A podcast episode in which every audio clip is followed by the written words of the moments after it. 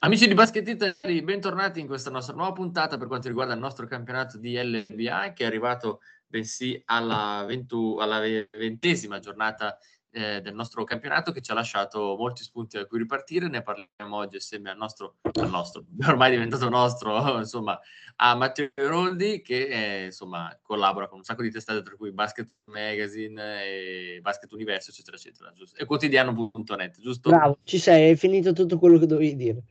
Me ne mancava uno, ma l'ho azzeccato.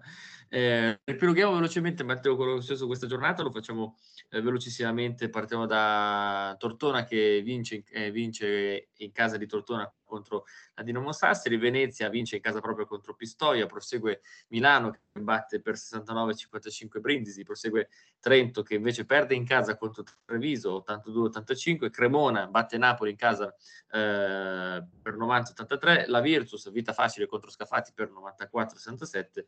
Brescia contro la Reggiana, anche lei vita facile ottantasei a sessantatré. Conclude la giornata la vittoria di Varese su Pesaro per novantuno a ottanta. La classifica, molto velocemente, vede davanti Brescia, poi subito dietro la Virtus, Brescia trentadue, eh, Bologna quota trenta, quota ventotto abbiamo Milano, Venezia, quota ventidue abbiamo eh, la Reggiana e Napoli, da sola, anzi no, scusi, eh, da sola no, eh, sono a quota venti Tortona, Scafati e Trento, quota diciotto abbiamo Pistoia e Cremona, quota sedici solamente Varese, quota dodici solamente Uh, no, Varese e Sassari, perdonami, quota dodici solamente Treviso, quota dieci Pesaro e il fanalino di coda della classifica è eh, Brindisi a quota otto. Uh, Matteo, ripartiamo dalla giornata, magari con un occhio anche verso le Final Eight. Insomma, che giornata è stata questa, questa qui? Insomma, da dove vuoi ripartire? Beh, è una, stata una giornata in cui fondamentalmente eh, le big sono andate un po' uh, sul, sul velluto, sono andate un pochettino Sul, sul velluto, perché hanno vinto eh, molto bene, anzi sono stupito dalla, dalla semplicità con cui Brescia ha battuto la uno a tre di Gemiglia, che era pri- ed è priva di, di Kevin Hervey. Questo si potrebbe anche ripercuotere eh, sulle Final Eight, perché ehm, il, nuovo arrivo, il nuovo arrivo Tariq Black, ehm, da quello che ho capito, esordirà soltanto al ritorno Uh, alla fine della, della pausa, uh, e la, quando ricomincerà il campionato. Uh, lo stesso, molto bene la Virtus, che ha battuto una Scafati orfana di uh, Alessandro Gentile. Bene Milano con il fanalino di coda Brindisi, molto bene uh, Venezia, che ha sfruttato un passaggio a vuoto consistente di, di, di, di Pistoia. E poi, insomma, le, le big non hanno steccato, e Brescia si, si, si presenterà quindi a queste Final Eight da detentrice del trofeo, ma anche da prima della classe eh, in solitaria. Esatto, insomma, grazie, insomma, per il riepilogo della giornata. Partiamo invece a focalizzarci un po' su alcune gare della giornata. Ovviamente, tolte le big, che abbiamo detto i risultati forse un po' scontati, io vorrei soffermarmi su eh, Trento-Treviso, che ha visto invece soffermarsi la squadra di Vitucci per ottantacinque a ottantadue. Hai potuto vedere la gara, mh, o insomma vorresti ripartire da qualche spunto? Qual è, qual è, scusa, non, ti, ti ho perso un attimo perché è andata via, mi è andata via la linea, un secondo. No, dicevo, io tra, tra tutte le gare, insomma, abbiamo detto che le big hanno vinto molto facilmente. Vorrei ripartire da eh, Trento-Treviso, che vi, ha vinto Treviso in casa di Trento. Direi che è un'ottima, ecco, notizia. Sì, diciamo, diciamo, Treviso era reduce dalla, dalla, dalla pesantissima sconfitta di Bologna, che poi aveva portato anche un po' spartita, un po', eh, come definirlo, frizzante, con, con un botta e risposta abbastanza acceso tra eh, Frank Vitucci e la stampa. La, la reazione c'è stata.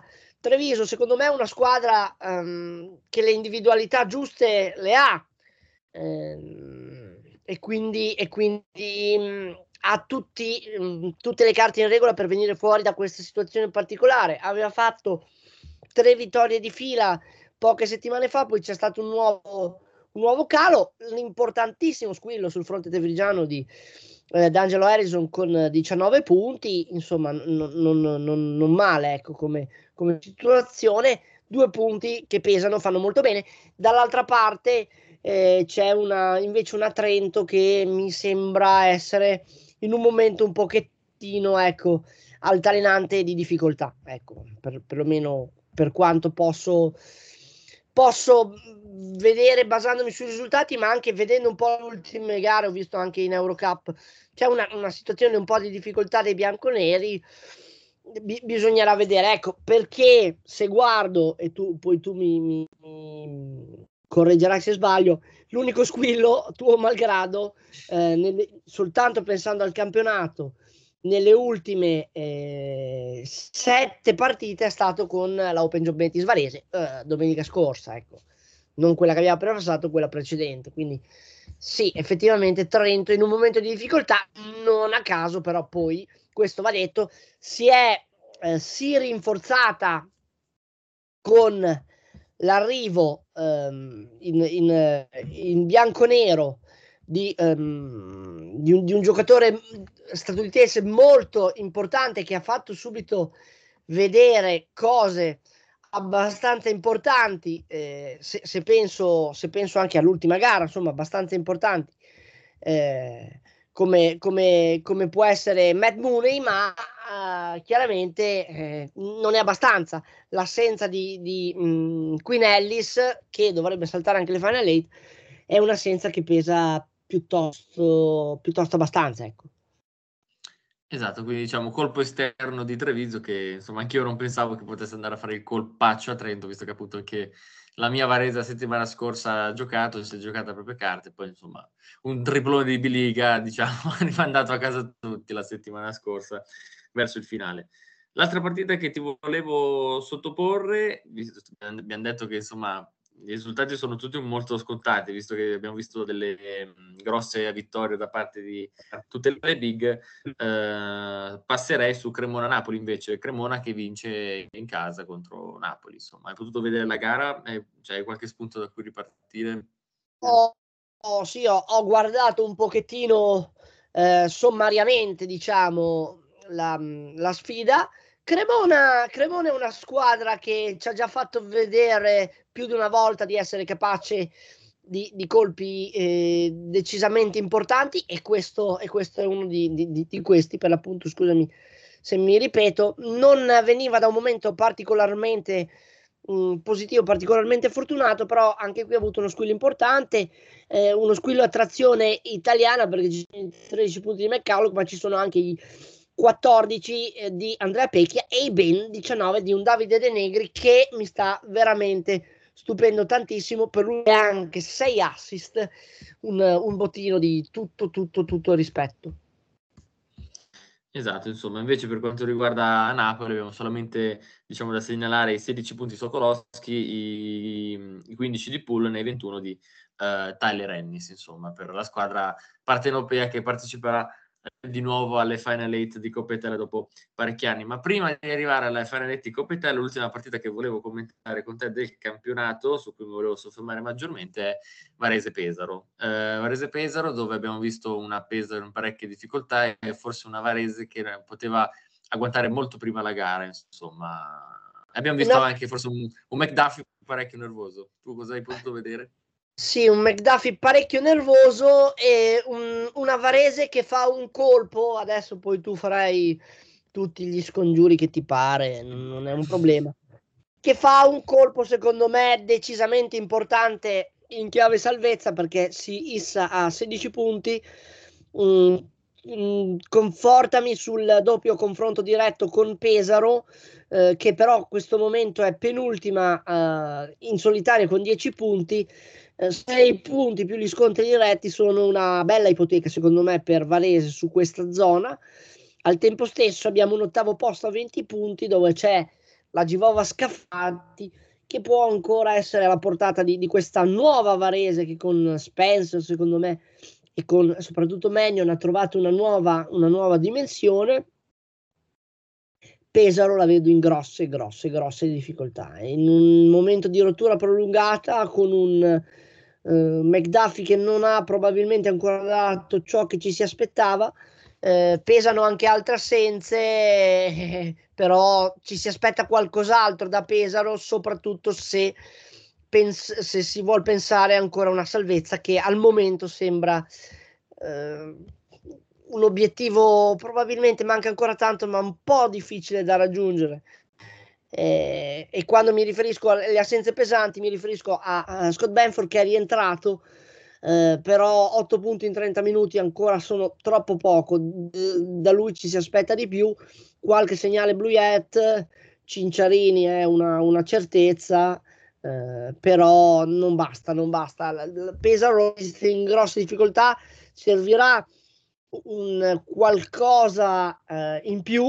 Mi è sembrato che mh, dalla trazione italiana che c'era prima dell'arrivo di Sacchetti si sia passati a una trazione più statunitense, anche se, anche se come, come più volte forse avevamo anche sottolineato, la mh, colonia di stranieri non è forse ancora completa, perché abbiamo Benford, Bluiet, Ford, Mochevicius e McDuffie, probabilmente ne manca um, un sesto, ecco, um, anzi senza probabilmente manca un sesto, e um, in queste condizioni con l'obiettivo salvezza um, non si può regalare niente. Eh, va, va fermato questo momento di rottura prolungata, se non sbaglio Pesaro è a otto sconfitte di fila, insomma sono tantine, ecco, va, va fatto qualcosa perché prima che sia troppo tardi. Peraltro Pesaro che arrivava da una settimana un po' particolare, con l'annuncio di Ario Costa di addio a fine stagione, in una conferenza che poi ha portato ad altre conseguenze dopo il duro mh, l'attacco durissimo